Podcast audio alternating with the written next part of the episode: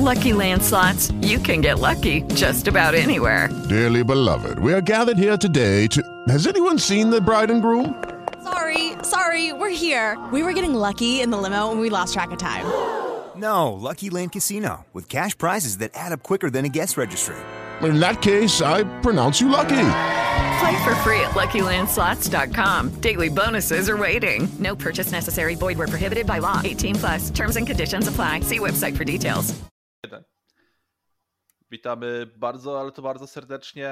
10 dni minęło i niemal tradycyjnie wziął w lewo wjeżdża na streamingi Spotify, również na Apple Podcast. Ja nazywam się Masik Ściłba i witam Was w kolejnym już odcinku. Jestem pod wrażeniem, jaką świetną regularność tutaj zachowujemy w podcaście Wziął w lewo. Ze mną oczywiście tradycyjnie mój piękny kolega współprowadzący, czyli Tomek Jastrzębski, prosto ze słonecznego Lublina. Witam Cię Tomku bardzo, bardzo serdecznie. Dobry wieczór Państwu, dobry wieczór koledzy. No myślę, że gdyby świnia na bicie czekała w takim tempie, z jaką regularnością my nagrywamy te odcinki, to ona by się już z żalu sama wolała po prostu pochlastać. Niemniej, czy to sprawia, że jesteśmy mniej piękni? Nigdy w życiu. Powiem Ci Tomku, że zawsze mogło być gorzej nagrywać tylko raz na miesiąc, tym bardziej, że w zeszłym sezonie rzeczywiście mieliśmy taki okres, gdzie bardzo często były o wiele dłuższe przerwy, ale pomijmy już ten temat i przedstawmy jeszcze tutaj naszego drugiego gościa, również można powiedzieć dosyć regularnie pojawiający się w tym sezonie, piękny człowiek z gorącego Skrzyszowa, czyli Konrad Gawo. Witam Cię bardzo cię serdecznie, Konradzie. Witam wszystkich, a orzełki. A ja jeszcze chciałem oczywiście. dodać, bo było już o słonecznym Lublinie, było już o gorącym Skrzeszowie, natomiast szanowni państwo, drogie słuchaczki, oto człowiek, który jak zdejmie koszulkę, to kurwa topnie ją Antarktydy. Maciek Ściuba. Oj, oj, no powiem ci, mam tak gorący boiler, że jak się tam coś grzeje, to nie dziwię się, że dużo rzeczy dookoła topnieje, ale może o tym porozmawiamy kiedy indziej. Od razu lecimy z pierwszym tematem. Przygotowałem sobie, można powiedzieć, dosyć już tradycyjnie w tym sezonie jakąś krótką listę te, takich tematów, z którymi gdzieś e, podąża, którymi gdzieś podążamy w każdym odcinku, ale już nie będę przynudzał. Pierwszy temat, oczywiście to, co grzało gdzieś tutaj, czy grzało, no było taką, można powiedzieć, dosyć I to będzie nawracający dowcip tego odcinka? Nie, dobra, już nie będę pierdolił, nie dwie będę minuty, Ale dwie minuty programu i żadnej rasistowskiej wstawki nie było. Jestem z nas dumny. A spokojnie, jeszcze wszystko przed nami. Tym bardziej, że znając ciebie, to różnie może być.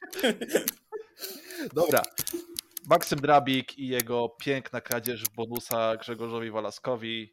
Od razu przychodzę tutaj. Nie muszę chyba raczej się rozwodzić, jak to wyglądało. Maksym Drabik przed samą metą postanowił zawrócić i pozbawić Grzegorza Walaska pół, no, hajsu za bonus, również, te, również takiego formalnego bonusa pozbawił go, jeżeli chodzi o statystyki w PGA Ekstraligi. Tomku, tutaj jako fan drużyny lubelskiej domyślam się, że nie pochwalasz takiego zachowania, tym bardziej, że nie pierwszy raz mamy, można powiedzieć, taką sytuację na polskich torach.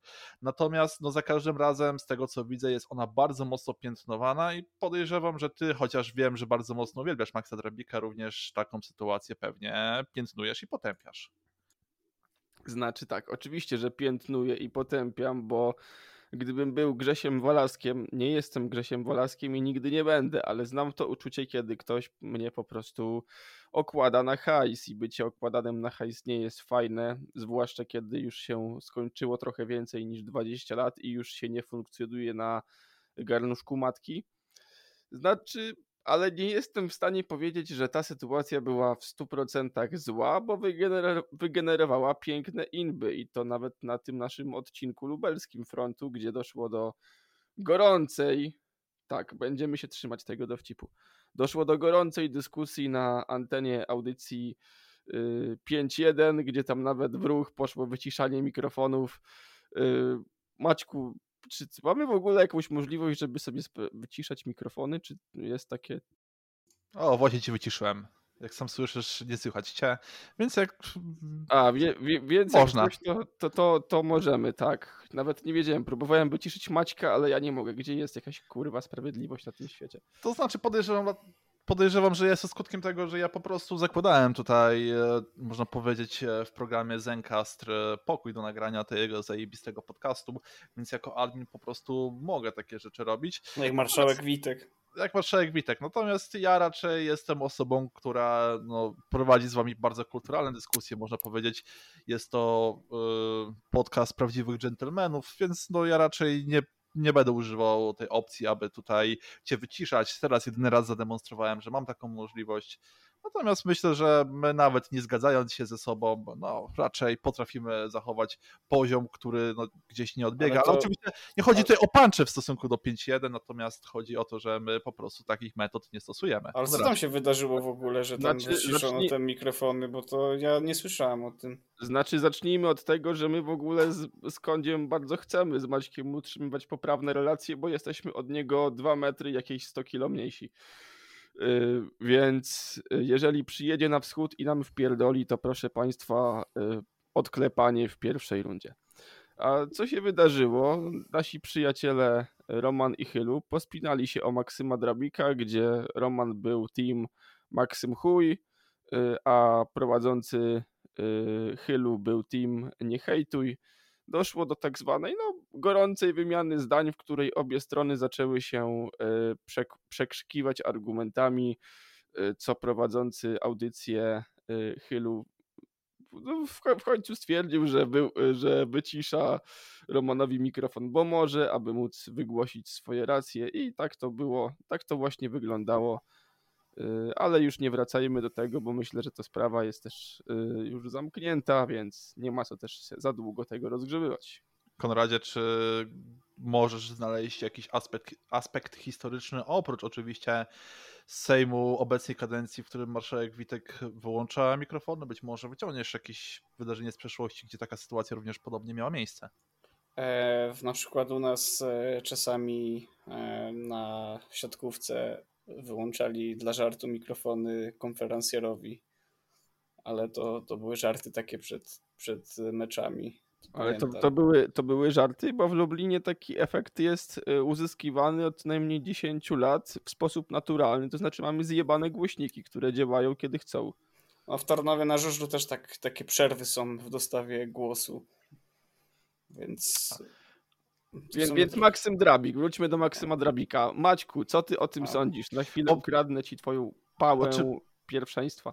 Oczywiście, powiem wam tak, panowie, może trochę... Jack Holder też kiedyś tak zrobił przecież. Oczywiście, dwa lata temu. Zrobił, zrobił. Dwa lata temu, ale no wiecie, no inaczej jak my tutaj rozmawiamy o żużlowcach, do, do, wobec których po prostu czujemy neutralne uczucia lub do których nawet nie połamy sympatią, natomiast bardziej, nie chodzi mi o to, że nie lubimy, czy lubimy Jacka Holdera, tylko chodzi mi o to, że tutaj bardziej te relacje są neutralne, ale załóżmy taką sytuację, że takie coś robi Bomber, chociaż my go bardzo kochamy, jest najpiękniejszy i najwspanialszy na świecie. Bomber na, wszystko... na pewno czegoś takiego by nie zrobił. Dobra, dobra, ale teraz no, przynosimy, wyobraźmy sobie. Wiem, że on by czegoś takiego nie zrobił, bo to jest kurwa gentleman na torze, więc on by takiego czegoś na pewno nie zrobił. Ale wyobraźmy sobie, że mimo wszystko takie coś uczynił. Że po prostu postanowił przed samą metą zawrócić i okraść no rywala z bonusa.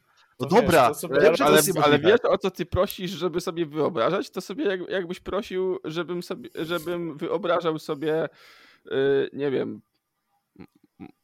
Dobrego Adolfa Hitlera. Tak. Dobra, ale koniec końców. No, wyobraźmy sobie, spróbujmy, postarajmy się sobie to wyobrazić. No i mamy coś takiego, że nie, Bomber coś takiego robi. No to ja bym. Porównanie mi przyszło do głowy. Nie, w, każdym, w każdym. Nie idę w tą stronę. Dobra, w każdym, w każdym razie ja bym czuł niesmak i raczej by Bombera za takie coś bardzo skrytykował, że coś takiego uczynił. Chociaż jeszcze raz powtórzymy, wiadomo, że on by czegoś takiego nie zrobił. Natomiast... Ale to, to tego sobie nie dasz sobie. Ja nie jestem sobie w stanie tego wyobrazić nawet. To jest Właśnie. Poza ma... percepcją w ogóle, jakąkolwiek. Jakąkolwiek Właśnie, skalą. Tu jakby, tu jakby to twoje wyobrażanie sobie, Maćku, to, że Bomber robi, to jest chyba takie, że starasz się, że sobie tego nie wyobrazisz, bo nie wolno, ale jednak sobie wyobrażasz. Trochę jak odpalasz, nie wiem, jakieś... Yy porno z karłami. Wiesz, że to jest złe, ale, ale mimo wszystko jednym okiem oglądasz. Bo zajebiście przyciąga uwagę, ale chodzi mi bardziej o to, że dobra, no taka sytuacja no nagle się zdarzyła, no nieoczekiwanie, coś się, nie wiem, kurwa, nie wiem, duch duch Kaspra Woryny wszedł tutaj w duszę tego Chrisa Harrisa, no to kurwa, no, no powiem wam szczerze, że ja bym raczej poczuł się zniesmaczony. Ja raczej tutaj nie broniłbym wtedy Bombera całym swoim sercem, jeżeli coś takiego by odwalił. Ale koniec końców już skończmy ten temat, ponieważ wiemy, że taka sytuacja absolutnie się Że Bomber nigdy by czegoś takiego nie zrobił. Bomber nigdy nie przyjeżdża trzeci poza tym, ani czwarty. Dokładnie, dokładnie tak, dokładnie tak. Ale no, jeżeli ktoś tutaj, mimo całej sympatii, broni tego Maksyma Drobika, nie wiadomo w jaki sposób, tym bardziej, że zachował się, już nie powiem jak, żeby nie Ale używać patrzcie, jesteśmy obiektywni. No to kurde. No Ale jesteśmy obiektywni, bo chwaliliśmy Maksyma Drabika za własny styl, za, za tą stylówkę taką, nie? Za te wypowiedzi w mediach, za nierozmawianie z mediami, że mu to wolno robić, a teraz go Tak. szkalujemy i, i słusznie uważam, go szkalujemy w tym. Ale tak, tak. ale Ale jeżeli jeżeli słucha znaleźć, wiecie, no nie, te pozytywy Ale i te jeżeli negatywy. Słucha tego Maksym Drabik, to ja kapelusze wciąż propsuję i jego styl wypowiedzi na ściankach. Tak. Tylko niech dojeżdża do mety, żeby rywale mieli punkty. Ale wiecie, to też nie chodzi o to, żeby skupić, nie wiem, cały hejt na Maksymie Drabiku, nie chodzi o to, żeby dopierdalać Maksymowi Drabikowi, wiecie, tak można powiedzieć z całą pompą, żeby tylko po prostu było mu przykro. Nawet nie jest tym celem, tylko chodzi o Ciekawe piętnowanie czy, takiego ojcu, zachowania. ciekawe, czy ojcu życzenia złożył. Był Dzień Ojca niedawno. Podejrzewam, że mogło do tego nie dojść. Natomiast no, chodzi też bardziej o to, aby kurde inni żużlowcy wzięli przykład i żeby takich rzeczy po prostu nie robili i koniec, bo pewnie potem, jeżeli damy na to przyzwolenie, to po prostu, nie wiem, żużlowcy, którzy mają trochę nierówno być może poukładane w głowie, być może są złośliwi, post- no po prostu będą robili wszystko, aby taki bonus, no nie dojeżdżać na czwartym miejscu do mety, aby rywal nie miał bonusa, no dlatego Ale w ogóle myślę, nie wiem, czemu, po- czemu w stosunku do Grzesia Walaska? Co, co mu ten Grzesiu Walasek zrobił? Nie wiem, jakby to był Woryna, może go nie lubić, ale jak można Grzesia Walaska nie lubić? No. Ja wiem, ja tam Kacpra lubię, chociaż ma swoje za uszami, ale no takie porównanie też było pierwsze lepsze z brzegu, wiadomo do czego się odnosiło. Ale dobra, skończmy ten temat. Konradzie, jeszcze miałem do ciebie jedno pytanie.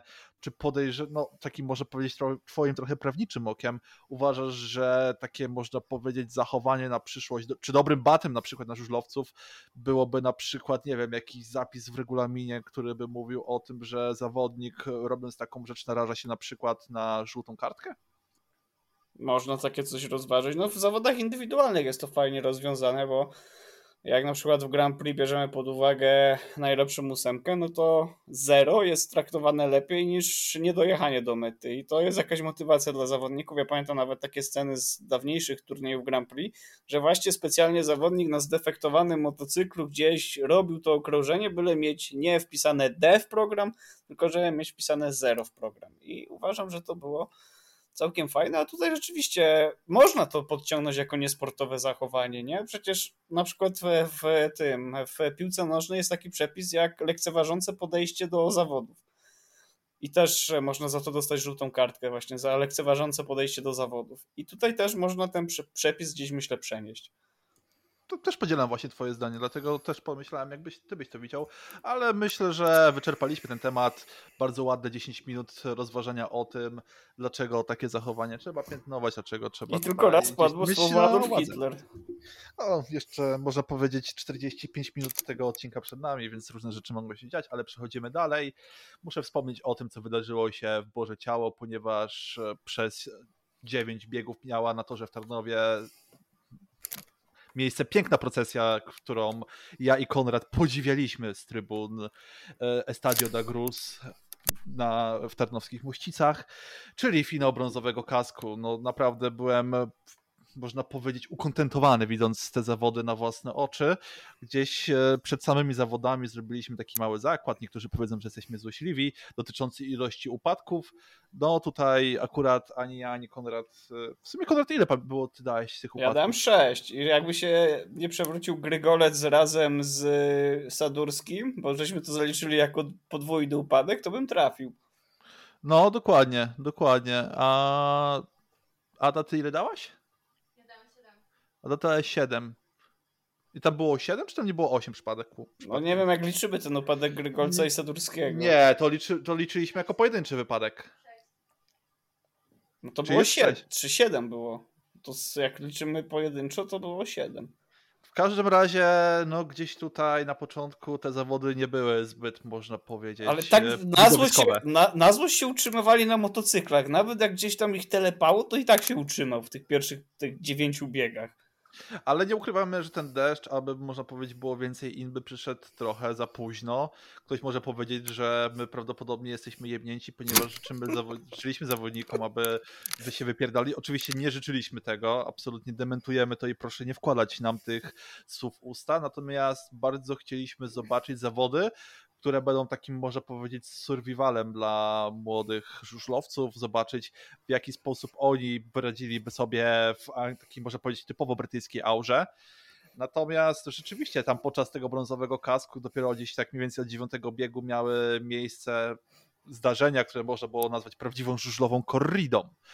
Gdzieś tutaj na przykład bieg numer 9 chyba bodajże i bieg numer 12 były powtarzane chyba trzy albo czterokrotnie nawet. tak Czekaj, naprawdę- gdzie dziesiąty dojechał, w dziesiątym dojechał sam Karczeski i w dwunastym dojechał samka Sadurski, tak jak Tak, tak, czyli patrząc na to, że w każdej powtórce był wykluczany jeden z zawodników, no to było w sumie cztery podejścia do obydwu wyścigów.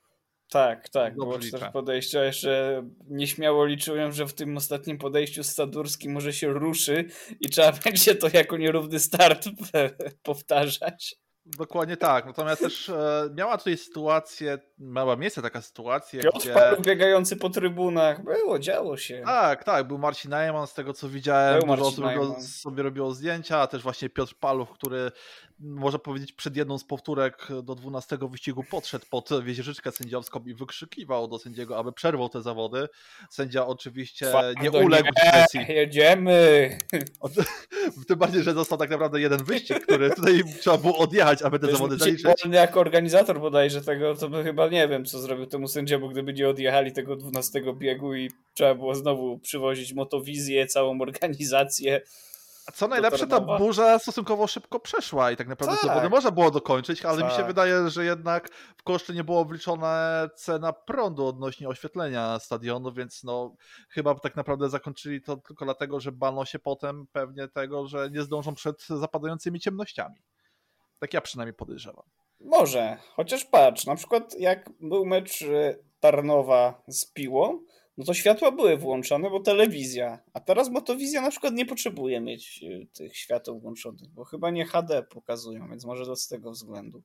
Dokładnie tak, ale ja też tutaj gdzieś my między sobą Konradzie rozmawiamy, Tomka O nie było na tych zawodach, ale chciałem zapytać Tomka, czy kiedyś miał okazję uczestniczyć właśnie w, gdzieś w takich zawodach, w takim meczu żużlowym, gdzie deszcz, można powiedzieć, zrobił na tyle mocne, że tak powiem, na tyle mocny tor, na tyle przyczepny tor, gdzie zawodnicy tak naprawdę walczyli o te przetrwanie, kiedy mieli prawdziwy battle royal, kiedy wychodzili spod taśmy. Tomku.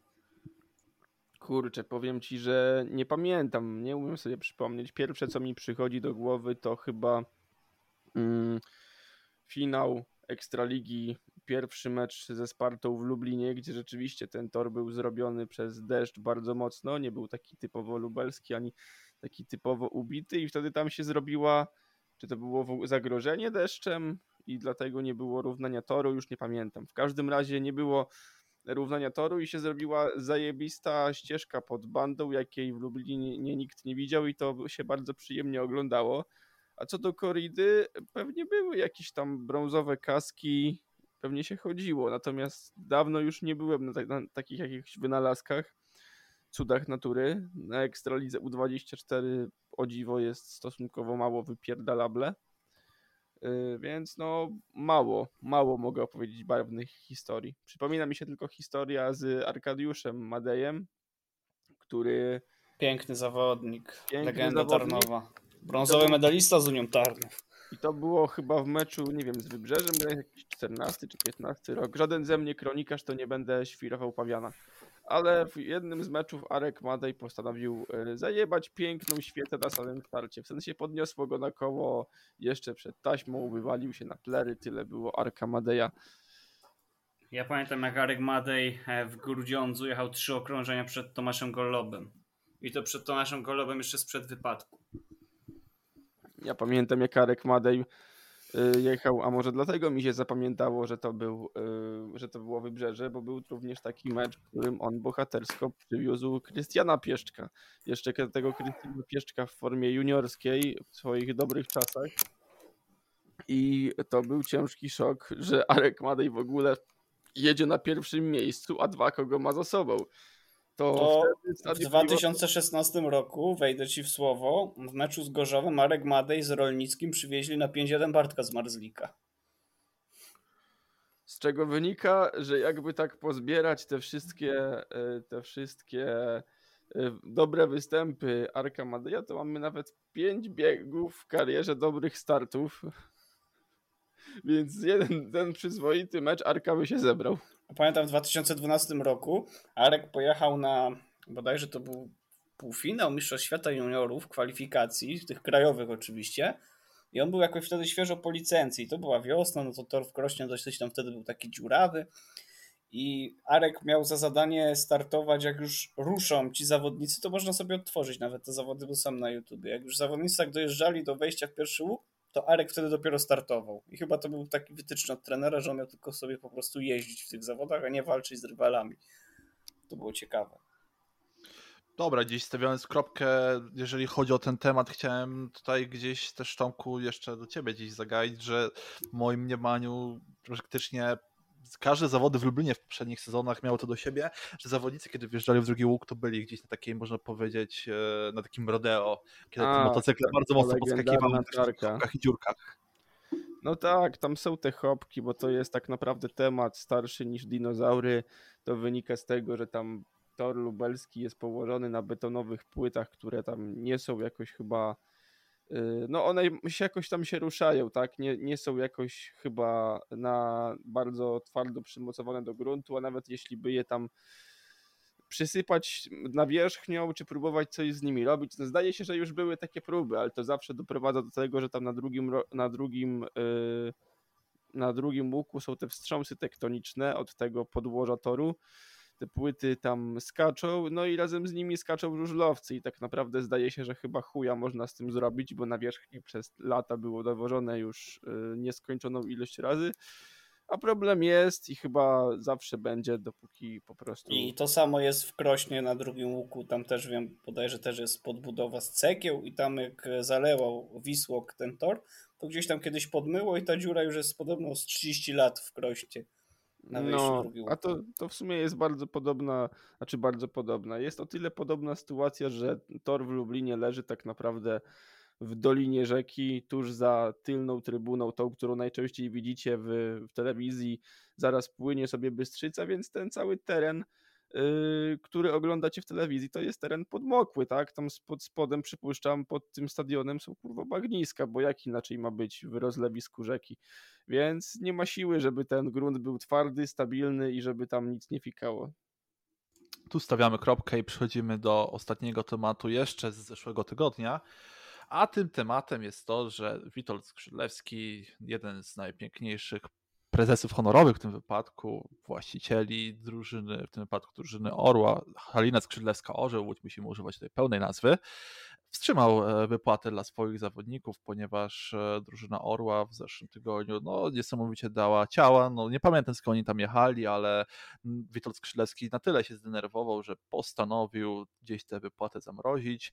I Konradzie, o cie, do ciebie od razu to pytanie, czy w świetle polskiego prawa, nawet jeżeli tutaj gdzieś patrzymy na kwestie związane być może z kodeksem pracy, być może nie, miał Witold Skrzydlewski prawo takie wypłaty zamrozić. Znaczy, co ciekawe, jak sobie wejdziecie w CIDG, to ci wszyscy zawodnicy mają działalności gospodarcze i oni nie są, oni są jakby na umowie zleceniu. W ogóle tak jest zawodowy sport skonstruowany, że albo stypendia, w zależności od tego, w jakiej formie jest prowadzona mm, ta działalność sportowa. Więc tutaj, no, jeżeli na fakturze tam wystawiasz datę, no to to roszczenie staje się wymagalne po tej e, dacie. Na przykład, że masz zapłacić do tam 1 lipca, no to 2 lipca już możesz iść do sądu z tym, pisać wezwanie, nie do zapłaty, no bo musisz w polubowny sposób e, próbować zakończyć spór. Możesz też napisać w pozwie, że nie jesteś zainteresowany tym i to też będzie spełnienie wymogu formalnego. E, Natomiast e, 2 lipca już pozew mógł wpłynąć do Orła Łódź. To Tak. znaczy tylko, że jeszcze lipca nie mieliśmy, a jest No, dopiero no ale ja to tak przykładowo akurat tu dałem. Myślę, że zawodnicy, no nie wiem, jakie oni, jakie oni terminy na fakturze dają do zapłaty za. Bardzo możliwe, więc tutaj można powiedzieć, że Witold Skrzylewski poszedł w bank. Natomiast ja mam też pytanie do Tomka. Myślisz, Tomku, że takie mrożenie pensji zawodników będzie skuteczną formą do zmotywowania ich do lepszej jazdy? Ponieważ no ja myślę, że niekoniecznie mogłoby to odnieść pozytywny skutek. No, generalnie chyba mecz. Z, to był mecz z Rybnikiem, ten ostatni?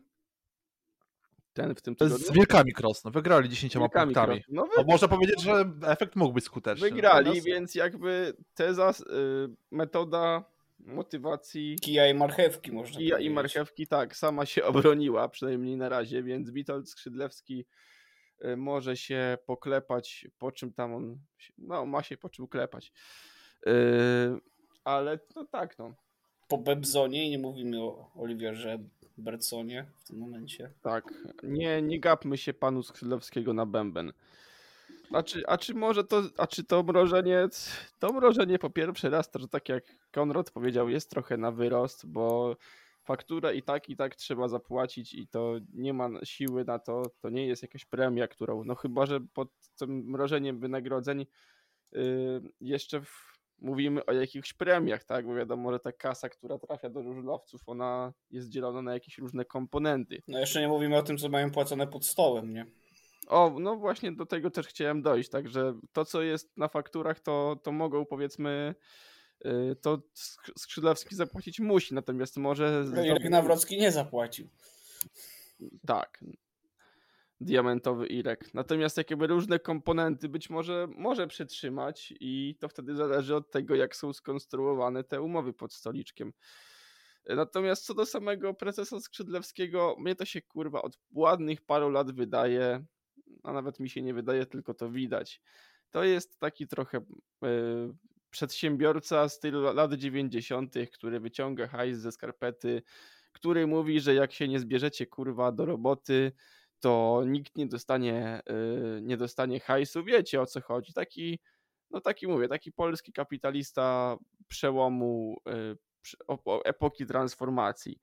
Taki trochę pan z, y, z no, przepraszam, dzisiaj po upale jakoś elokwencja mi siadła.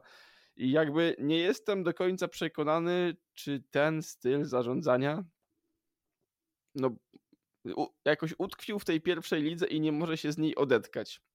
I tak naprawdę y, co i róż, co i raz ten orzeł łódź yy, wpada na mieliznę. I co i róż, co i raz yy, Witold Skrzydlewski pochukuje, że zamrozi wypłaty, wyśle ich do, ze swojego zakładu pogrzebowego, yy, chuj wie co, chuj wie jak, a tak naprawdę z roku na rok to wszystko wygląda coraz bardziej groteskowo, bo nie przekłada się to nijak na A. tę upragnioną Ekstraligę, więc To tutaj dwa takie wątki. To jeden to nie jest pierwszy przypadek w polskim sporcie, bo pamiętamy Polonię Warszawa i Janusza Wojciechowskiego, gdzie też zamroził pensję nie tylko piłkarzom, ale też na przykład sprzątaczce, bo stwierdził, że to jest kolektyw i jeżeli no, piłkarze nie grają, to nikt nie będzie otrzymywał wynagrodzenia. A druga taka ciekawostka propos Witolda Skrzydlewskiego to Damian Adamczak, nie wiem czy pamiętacie takiego zawodnika, wychowanka Polonii Bydgoszcz. On na przykład, żeby zapracować sobie na kontrakt, bodajże przed y, świętem y, 1 listopada, czyli świętem zmarłych, miał rozwozić bodajże kwiatki i znicze y, i sprzedawać je, żeby sobie zasłużyć na kontrakt i Witold Skrzydlewski stwierdził, że robotny chłopak to da mu kontrakt.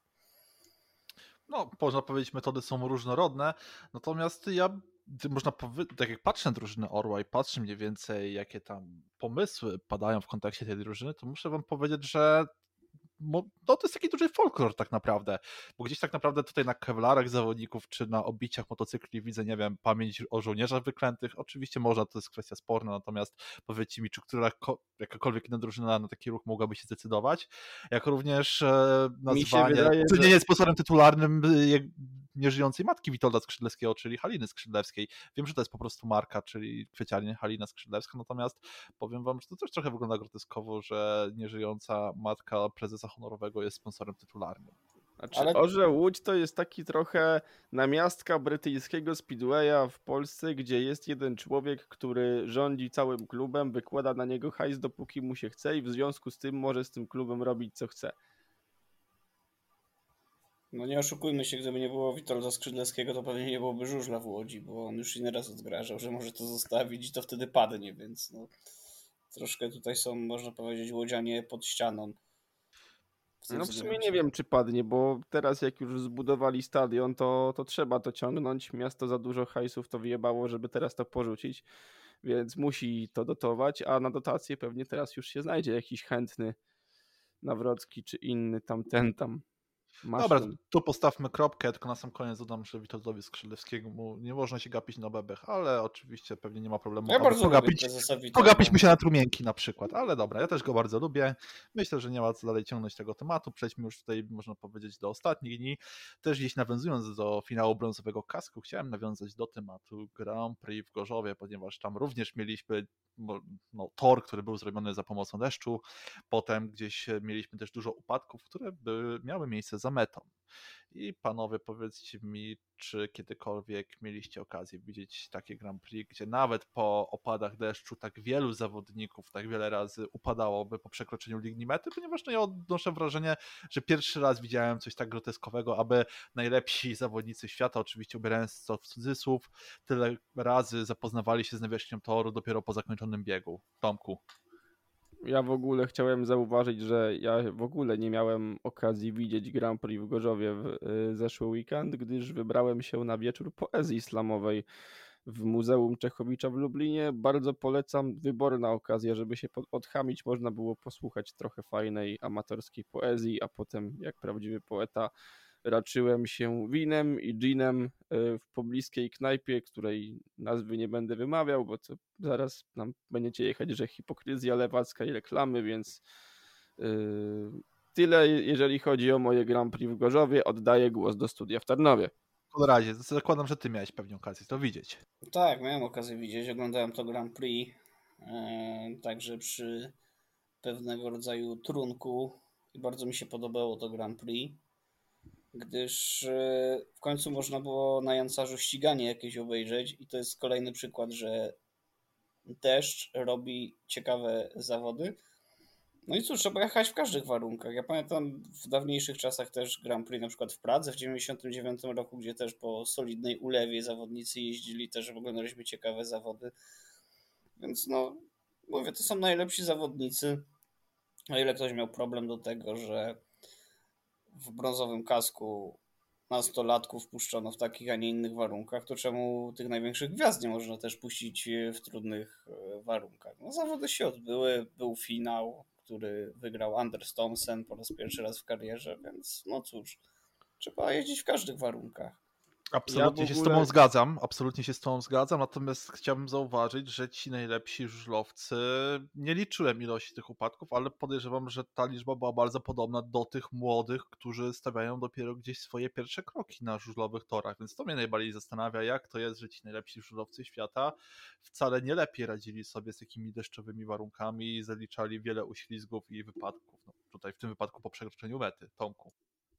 Znaczy, skoro już mówimy o tutaj uślizgach, upadkach, o takiej jakiejś mm, dużej zawartości y, cieczy w pewnym, y, na, nasiąkającej w pewną materię, ja jakby chciałbym olać, olać, hehe, olać. Trzymamy się teraz metafor takich mokrych. Wcześniej było, proszę Państwa, gorąc, wszystko gorące, teraz z kolei będzie wilgotne, dobrze, więc idźmy w to ale Konrad Gaweł poruszył jedną bardzo ważną kwestię, którą ja tak mimochodem napocząłem, mianowicie alkoholu. E, Konradzie, gdybyś mógł powiedzieć jakby a propos tych upadków też, bo wiadomo, że e, alkohol i upadki są ze sobą e, ściśle skorelowane. Upadki, czy to w sensie fizycznym, czy to w sensie moralnym, finansowym. Też alkohol jest częścią, ważną częścią żużla i chciałbym zapytać, co ty piłeś i chciałbym w ogóle poddać taki temat, żeby to może nagrać taki odcinek na YouTube'a. Y, jaki alkohol najlepiej wchodzi pod żużel? Wiecie, taki cały panel. Piwo, jakiś gin, jakieś winko, whisky i tak wiecie, siedzimy sobie y, preferabliwe trzech albo jakoś i tak po prostu, nie wiem, pod taki no kurwa, najlepszy byłby jakiś DMPJ albo brązowy kask, tylko byłby problem, żeby wnieść to całą y, armadę butelek na stadion, ale kurwa, taki, nie wiem, Grand Prix ja Jacka Danielsa z kolą sobie spożywałem w sobotę. Maćku, a ty co najbardziej lubisz pić pod żużel? E, Ja jestem tradycjonalistą, najbardziej lubię piwko, natomiast kiedy jestem w domu, wówczas jakieś piwko kraftowe. Bardzo, no można powiedzieć, dosyć regularnie w każdy weekend odwiedzam pewien niemiecki dyskont, który oferuje bardzo szeroką gamę piw kraftowych w bardzo atrakcyjnych cenach, więc no, ja nie ukrywam, że tym się najczęściej raczej, jeżeli chodzi o trunki wyskokowe. Natomiast gdzieś też odnosząc się do tego twojego pomysłu, myślę, że to byłoby bardzo ciekawe, aby nagrać kiedyś taki odcinek, bo tutaj trzeba wtedy to nagrać ewentualnie z, oczywiście z obrazem, gdzie oglądalibyśmy na przykład różnorakie zawody. Niekoniecznie musiałyby to być zawody na żywo, gdzie po prostu byłyby tutaj do dyspozycji różnego rodzaju trunki wyskokowe i byśmy mogli wtedy ewentualnie doskonale ocenić, który trunek nadaje się pod e, jakiegoś rodzaju zawody. Pewnie byłoby to jakiś Grand Prix, właśnie DMPJ, mecz ligowy, mecz ligowy na przykład Ligi Angielskiej. Myślę, wydaje, że taki test, taka można powiedzieć, takie sprawdzenie tego, które trunki się najlepiej nadają, jest czymś naprawdę oryginalnym i myślę, że można byłoby coś takiego kiedyś zrobić. Tak, także teraz jest pytanie, jakby wiesz, że moja kanapa jest dla ciebie otwarta, dla Konrada zresztą również. Więc musimy to poza anteną obgadać. Oczywiście, że tak, ale już ten temat w Gorzowie zostawmy. Oczywiście Anders Thompson wygrał po raz pierwszy, ale my tutaj absolutnie staramy się nie skupiać I- na wynikach. I na, Nie drugi, I na drugi dzień Anders Thompson mia, cierpiał na tajemniczy ból barku, wcale nie związany y, nadużyciem właśnie de, de, degustacją alkoholi, które najlepiej wchodzą pod żużel. Dokładnie tak, dokładnie tak. Ale no powiem wam szczerze, że życzę sobie, czy może też tego innym, aby jak najwięcej było właśnie takich rund Grand Prix, tak, jak, tak właśnie takich, jaką widzieliśmy w ostatnią sobotę w Gorzowie, ponieważ jak sam Konrad zauważył, no takie zawody właśnie to są zawody, które są pożądane, jeżeli chodzi o oglądanie. Wiem, że znajdą się jacyś malkontenci, którzy powiedzą, no, że absolutnie tak nie jest że tutaj no, zawody na twardym betonie, kurde, nie wiem, na torze typu praska marketa, to są najlepsze zawody, no ale oczywiście wiemy, że taka, taka osoba nie ma pewnie racji. Więc no, oby, oby tak naprawdę więcej takich zawodów. Dobrze, panowie, nie wiem, czy ktoś chce coś, jeszcze coś dodać, bo ja bym chętnie przeszedł do kolejnego tematu. To przejdźmy. To Przejdźmy. przejdź. A Przejdźmy. więc przechodzimy do kolejnego tematu i oczywiście tym tematem jest tutaj zesranie tygodnia. Więc przygotowałem, że tak powiem, czterech, e, czterech faworytów, jeżeli chodzi o takie, takie zesranie. Jeszcze tylko potrzebuję tutaj wyniki Grand Prix, ponieważ zapomniałem, jak to tam dokładnie wyglądało, ale od razu bowiem jacy tutaj zostali, są nominowani przeze mnie jakie są drużyny, może na sam początek. Pierwszą drużyną jest Falubas, który przegrał w Gdańsku 40 do 50. Drugą drużyną jest drużyna Stali Grzeszów, która przegrała u siebie z drużyną z Daugavpils 43-47. Trzecia będzie, niech będzie Unia Leszno, która polega u siebie 43-47 z motorem Lublin. I jeszcze sobie szybko rzucę okiem, jak to wyglądało dokładnie w Gorzowie, kto tam się tak naprawdę zesrał na etapie. Ale że Polonii piły nie dałeś.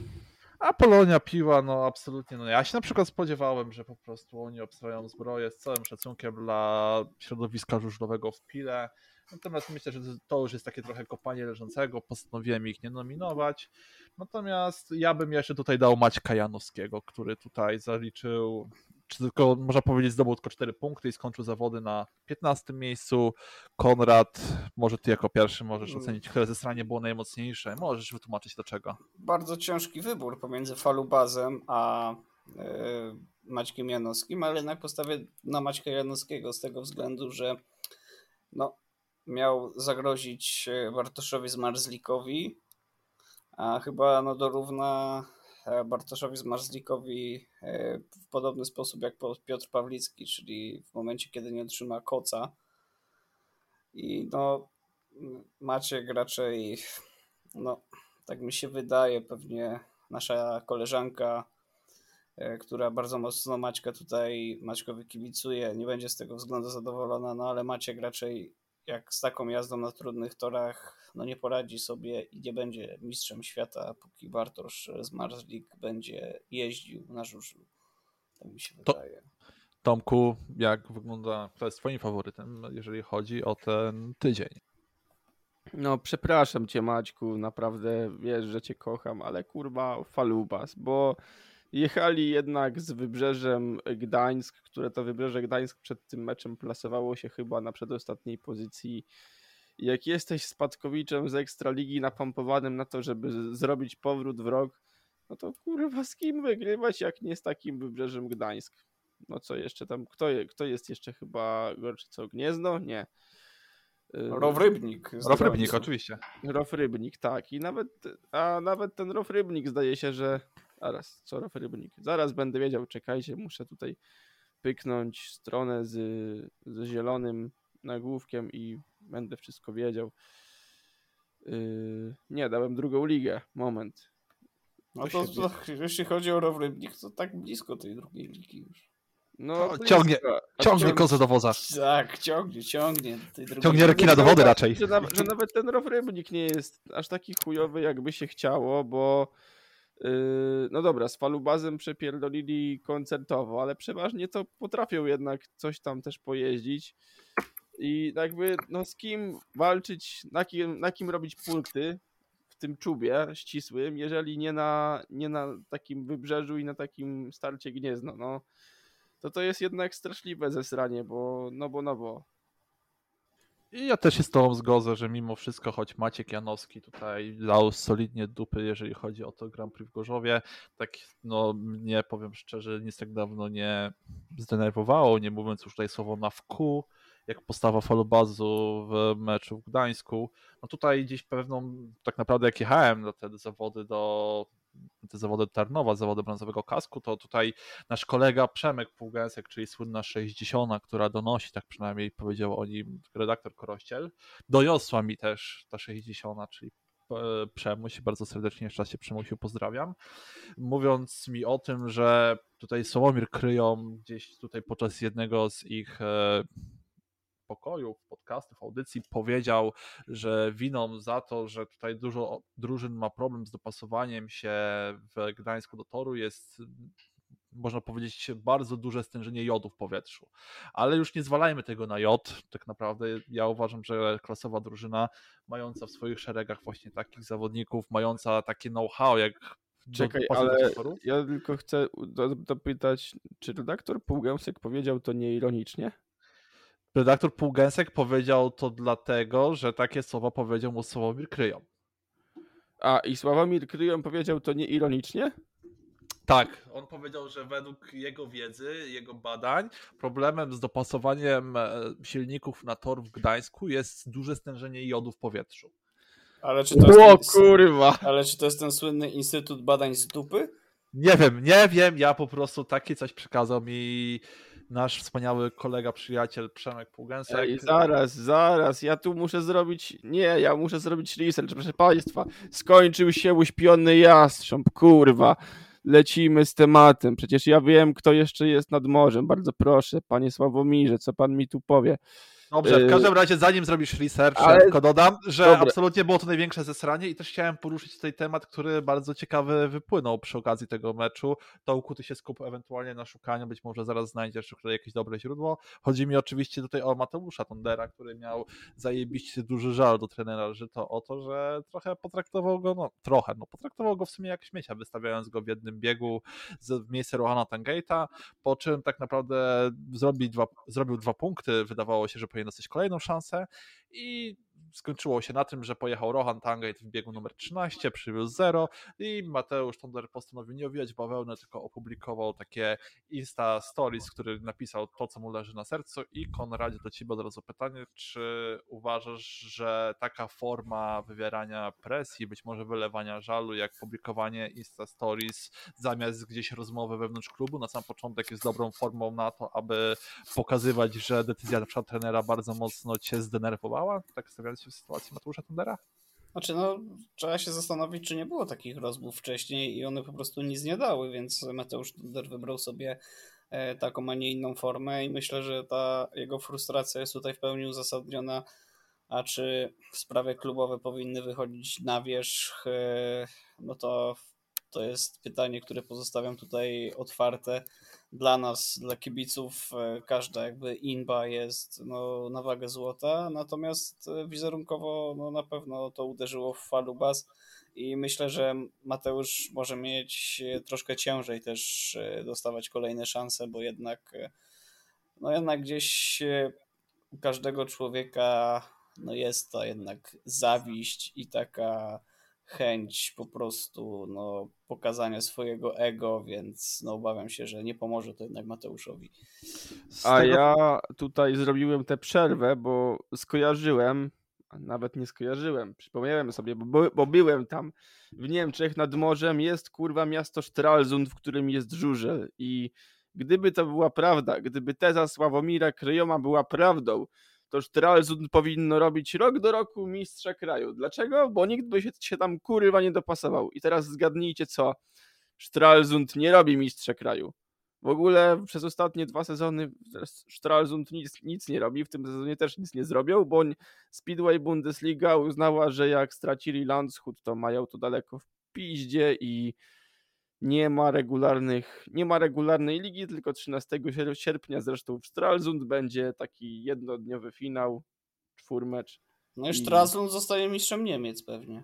I Stralsund, ale zobaczymy, tak, jeżeli teza Sławomira Kryjoma ma e, cząstkę prawdy, to tak będzie, a jeżeli Stawaj się wszystkie pieniądze na Stralsund. Ale powiem wam, no przecież tak naprawdę Gdańsk nie jest drużyną całkowicie niepokonaną w historii na własnym torze, no pamiętajmy o tym. No tak, przecież pamiętam, że y, Motor Lublin opierdolił ten legendarny Gdańsk chyba w tym, to był 2018 rok i ten Gdańsk miał wtedy w składzie y, Mikkelsena i Tomsena, dwóch misiaczków, którzy teraz y, jadą w Ekstralidze jak z ogniem z dupy. Więc Dokładnie, ale też tutaj chciałem jeszcze tutaj zaznaczyć, też może Tomku do ciebie będzie bardziej pytanie. Piotr Żyto gdzieś dzisiaj odniósł się do tego, co Mateusz Tonder napisał, mówiąc, no, uderzając się w pierś, a także gdzieś mówiąc o tym, że Mateusz Tonder dostał swoją szansę jazdy w poprzednim meczu na własnym torze przeciwko Orłowi Łódź i w czterech startach zrobił tylko cztery punkty. I też pytanie do ciebie, czy uważasz y, taki komentarz ze strony trenera za słuszny, czy też myślisz, myślisz, że jednak takie gdzieś odbijanie piłeczki w kierunku zawodnika, no być może przyniesie jeszcze bardziej negatywny efekt? No właśnie, po pierwszej części miałem, miałem go pochwalić, że ma jaja, ale jednak kurwa nie ma jaj. No co z tego, że, że kiedyś tam na własnym torze zrobił cztery punkty, no. Jest inny tor, inny mecz, inna historia. Jak zawodnikowi żarło, to dać mu szansę. No co z tego, że, że kiedyś tam w poprzednim meczu zrobił 4 punkty. No jakby tak brać pod uwagę takie rzeczy, to Hampela trzeba by było zezłomować w Lublinie już dawno, tak? A nagle wsadzili mu pod dupę jakieś rakiety i, i Hampel śmiga jak za najlepszych jarkowych lat, więc no, takie to, takie to, wiesz Maćku, jakie to co ja się będę produkował. Dokładnie tak, wiem o co chodzi, tylko powiem tyle, że gdzieś tutaj po tym spotkaniu na fanpage'u Falubazu napisałem pewien komentarz, który zebrał bardzo duży poklas, ponieważ widziałem tam po nim bodajże 250 lajków, absolutnie nie chwaląc się, w którym napisałem, że po spadku Falubazu absolutnie nikt nie poniósł odpowiedzialności personalnej za to, że klub spierdolił się z ligi. Tak naprawdę nie chcę pokazywać palcami, kto tę odpowiedzialność powinien ponieść, nie chcę, no, można się tak naprawdę domyślić, kto powinien gdzieś tutaj tutaj zostać... ligi i nie poniósł nikt za to żadnych konsekwencji. Dokładnie tak, ale ktoś takie konsekwencje powinien ponieść. Natomiast no ja uważam, że patrząc na to, że w takim wypadku nikt nie poniósł takich konsekwencji, no to gdzieś no tak naprawdę wydaje się, że organizacja tego klubu to taki skład trochę węgla i papy i tak myślę, że jednak Falubasowi nie przysłuży taki awans w tym wypadku, ponieważ propaganda sukcesu dalej będzie tak naprawdę to, no, propaganda sukcesu spowoduje, że ten rak dalej będzie toczył ten klub. Będzie gdzieś go i wpierdzielał od środka, więc no, jeżeli nie nastąpią jakieś zmiany, no to raczej bazu być może szybko w Ekstralidze nie zobaczymy. W sumie ja bym chciał zobaczyć Wilki Cross, no być może Krośnianom się uda, chociaż mi się wydaje, że są w jakimś lekkim dołku, ale do końca ligi jeszcze daleko. Wiemy, że faza playoff często przynosiła dosyć niespodziewane rozwiązania. Teraz od tego roku wróciliśmy też do sześciu drużyn w fazie playoff playoff, czyli znowu będziemy mieli tak zwanego lucky losera, a z tego co pamiętam, no w przeszłości takie, można powiedzieć, e, takie rundy, które były tutaj rozgrywane z sześcioma drużynami, rundy playoff, rzeczywiście przynosiły bardzo często duże niespodzianki, żeby nie powiedzieć sensacje. A w pierwszej lidze też tak jest? Czy... Tak, dokładnie, w Tak, pierwszej, w pierwszej lidze w też tak samo. I w pierwszej. A ja w ogóle powiem wam, że najchętniej bym widział y, model szwedzki polegający na tym, że że dwie pierwsze drużyny awansują do półfinałów z automatu i mało one jeszcze mają prawo wyboru przeciwnika, y, przeciwko któremu chcą jechać. Ja też bym taki 2005 model roku widział. było coś takiego w Polsce, tylko bez wyboru przeciwnika. Tak, ale ja bym też coś takiego widział, ale z tego co pamiętam w Polsce było coś takiego, ale oczywiście zaraz pojawiły się narzekania, że te dwa najlepsze zespoły na swoje mecze ligowe w fazie playoff muszą bardzo długo czekać, bodajże minimum 3 tygodnie. Natomiast ja myślę, że jakby była taka chęć, to można byłoby od, można powiedzieć brzydko mówiąc, odjebać taką rundę, na przykład pierwszy mecz w piątek, drugi w niedzielę, jakoś tak można powiedzieć połączyć. Niektórzy powiedzą, że to mało czasu, być może byłoby trzeba mecz przekładać, ale można byłoby ewentualnie coś pokombinować, no ale W 2005 roku nasz, nasze władze wymyśliły super zajebisty mecz o piąte miejsce. Dokładnie tak, dokładnie tak, doskonale pamiętamy, ale być może jak liga zostanie powiększona, to wtedy może nasze władze wpadną na inny zajebisty pomysł i w fazie playoff będzie brało na przykład udział 8 Osiem drużyn. drużyn, no bez, to, tak, no to by było też dobre. I na przykład jakby pierwsza drużyna jeździła z ósmą i przegrała jakimś cudem z tą ósmą drużyną, to by spadała z ligi. To by było ciekawe, myślę. Tomku, ale też, też tak gdzieś można powiedzieć, gdzieś zostając w tym temacie, zakładając, że nagle Ekstraliga wpada na pomysł, że w fazie playoff pojedzie 8 drużyn, to jak uważasz, ile za drużyn powinno jechać w lidze, aby te 8 drużyn w fazie playoff miało sens? No to wtedy łączymy y, Ekstraligę, pierwszą ligę, drugą ligę, y, Elite Serien, y, pierwszą ligę brytyjską i drugą ligę duńską. Mnożymy przez pierwiastek SPI i to, i to nawet jakoś bym widział. Albo mecz o Mistrzostwo Polski na przykład taki przepis, że motor Lublin jechałby z Polonią Piła. Też można powiedzieć bardzo fajny, fajny pomysł, natomiast bardzo można powiedzieć wysoka ta liczba wyszła, bo na przykład w koszykarskiej NBA e, te, tę fazę playoff do fazy playoff awansuje zawsze 8 drużyn z 15. Tym bardziej, że oni jeszcze chyba rozgrywają jakieś od dwóch czy tam trzech lat taki jakby mini turniej, gdzie też e, drużyny z 9 i 10 miejsca mają coś takiego, że no, mogą też do tej fazy playoff się załapać, więc widzę, że tak trochę bardzo mocno poleciałeś. Ale dobra, już zostawiając ten temat, uważam, że ten twój pomysł również jest fajny, aby, że jeżeli doszłoby do tego, że w fazie playoff będzie gdzieś tutaj 8 drużyn, to rzeczywiście ta liczba, którą wskazałeś, no rzeczywiście mi się wydaje o wiele bardziej sensowna, aby to miało jakiekolwiek racjonalne uzasadnienie. Natomiast już ostatni temat, który chciałem tutaj poruszyć, to to, co zostało wywołane gdzieś tutaj w zeszłym tygodniu, czyli KSM. Znowu piękna i wspaniała dyskusja o tym niesamowitym tworze. Znowu pojawiły się opinie, że tylko ten e, niesamowity KSM może spowodować to, że znowu nie będzie jakiegoś takiego znęcania się, jak w tym roku jest to znęcanie się nad drużyną Ostrowi Ostrów. Konradzie, powiedz mi, czy KSM ma jakieś racjonalne uzasadnienie? Być może KSM obejmujący tylko część składu, być może obejmujący zawodników zagranicznych. Powiedz mi, czy można znaleźć jakiś pozytyw w tym rozwiązaniu? Znaczy, no jedyny pozytyw to chyba, że byłaby większa rotacja w składach i ten Beniaminek, który by wchodził do ligi, miałby trochę łatwiej zakontraktować kogoś lepszego niż tak jak w tym roku Ostrów e, Chrisa Holdera, bo powiem szczerze, że dla Beniaminka w każdej takiej, można powiedzieć, trochę zamrożonej lidze, gdzie nie masz miliona piłkarzy z, ze Słowacji, których możesz ściągnąć, no to jest to duży problem, bo zazwyczaj też klub nie wie, czy awansuje w fazie sezonu.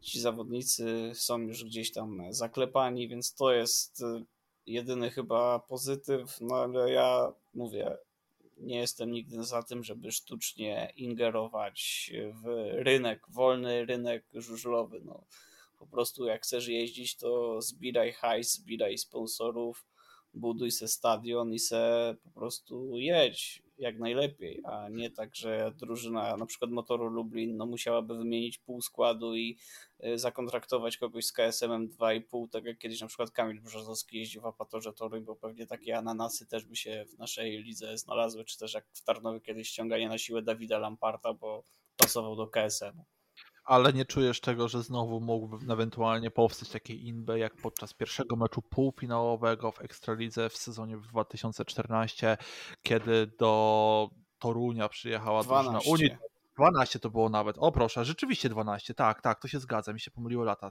2012 przyjechała drużyna Unitarnów na mecz. Tutaj nie zdążył Greg Henko, który utknął gdzieś w korkach niedaleko stadionu i sędzia Piotr Lis policzył, że drużyna Unitarnów nie mieści się w wolnym KSM, po czym ogłosił walkover. Jak się okazało, policzył źle KSM. Nie uważasz, że takie można powiedzieć, że ta ta strona KSM-u mogła być stroną pozytywną, ponieważ wygenerowałaby jakieś inby, o których byśmy no, mogli rozmawiać? Myślę, że tutaj po prostu trzeba umieć używać kalkulatora i to jest, no nie wiem, poziom chyba szóstej klasy szkoły podstawowej, więc no sorry. Ale im by na pewno jakieś by były, na przykład ściąganie zawodników z zagranicy całkowicie no-name'owych, żeby bo ktoś się rozbije i ściąganie zawodnika z KSM 6,5. Brzmi tak, jak Ekstraliga U24. No, ale wiesz, wiecie, ile ciekawych zawodników by było, którzy w Ekstralidze nie potrafiliby się złożyć w wiraż? Też by było imbogenne. No, przyda, y, mielibyśmy masę zawodników takich chuja wartych, ale przynajmniej mieszczących się w KSM i byłoby porówno.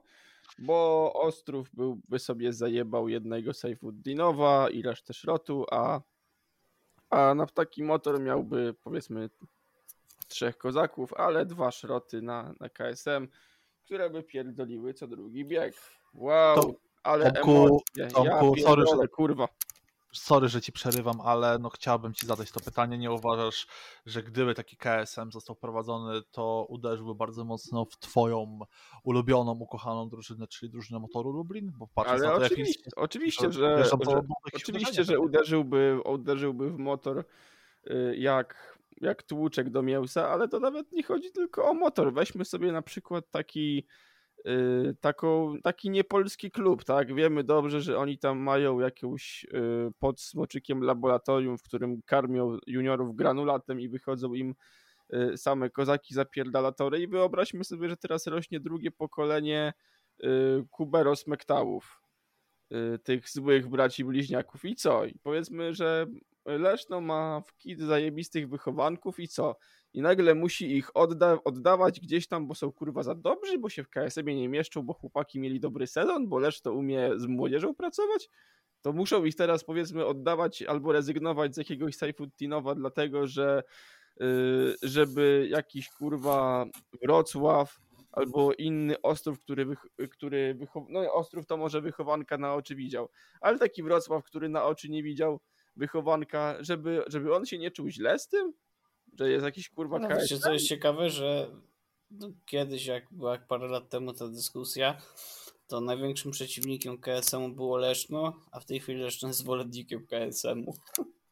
Taka ciekawostka. Bo może Leszno jest zwolennikiem KSM-u, ale tylko i wyłącznie na żużlowców zagranicznych, bo też mogą taki KSM na przykład wprowadzić, że nie wprowadzą go na cały skład. To może zróbmy tak jak kiedyś było, że jeden zawodnik z Grand Prix też o, jakieś było. Też pamiętam, był piękny absurd, gdzie Piotr Protasiewicz musiał zrezygnować z jazdy w Grand Prix, aby móc dalej jeździć falubą. Tak, a Sebastian Ułamek musiał przejść do pierwszej ligi do Tarnowa, bo się nigdzie nie mieścił.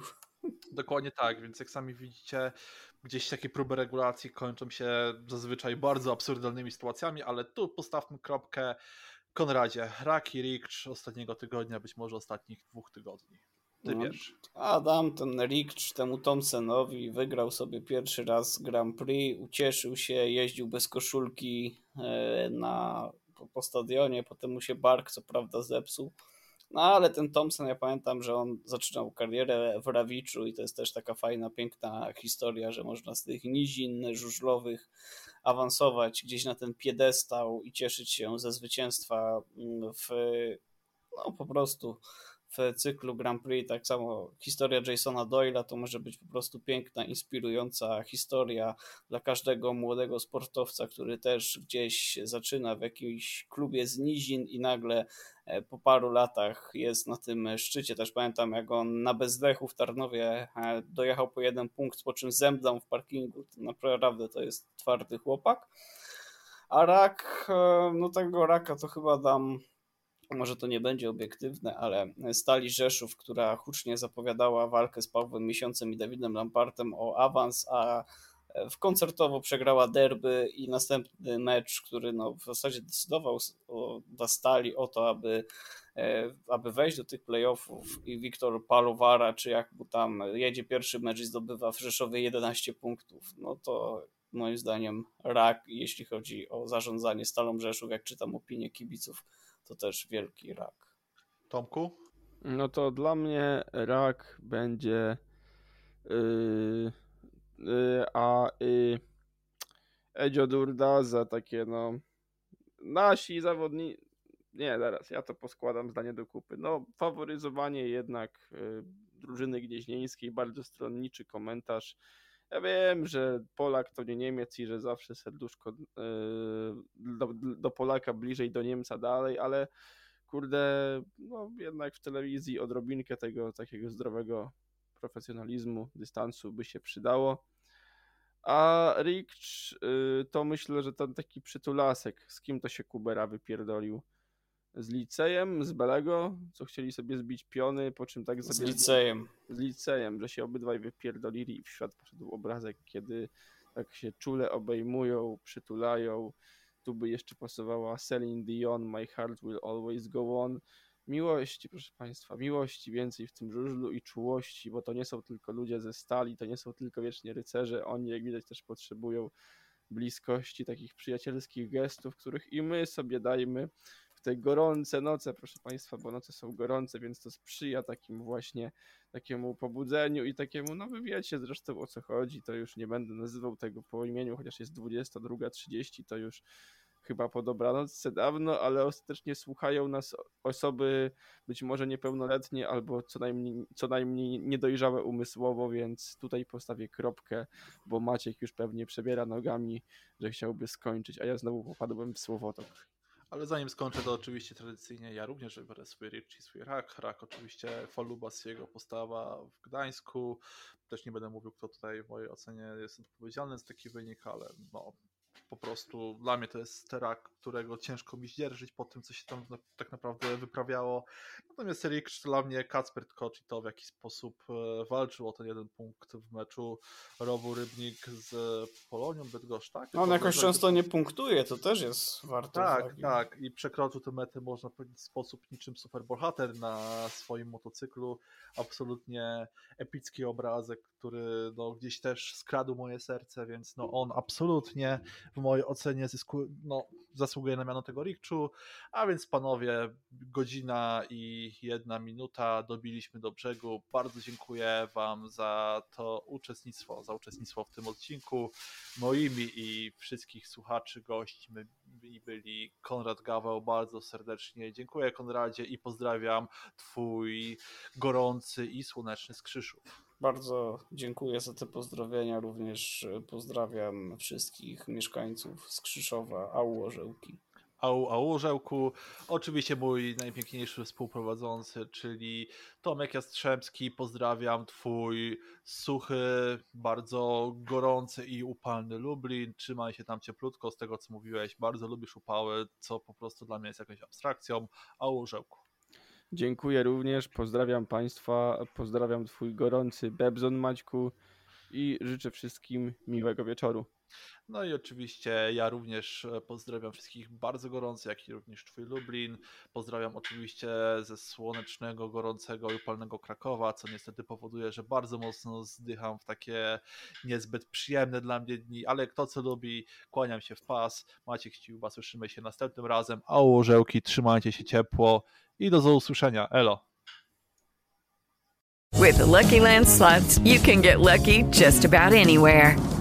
This is your captain speaking. Uh, we've got clear runway and the weather's fine, but we're just going to circle up here a while and uh, get lucky. No, no, nothing like that. It's just these cash prizes add up quick. So I suggest you sit back, keep your tray table upright, and start getting lucky.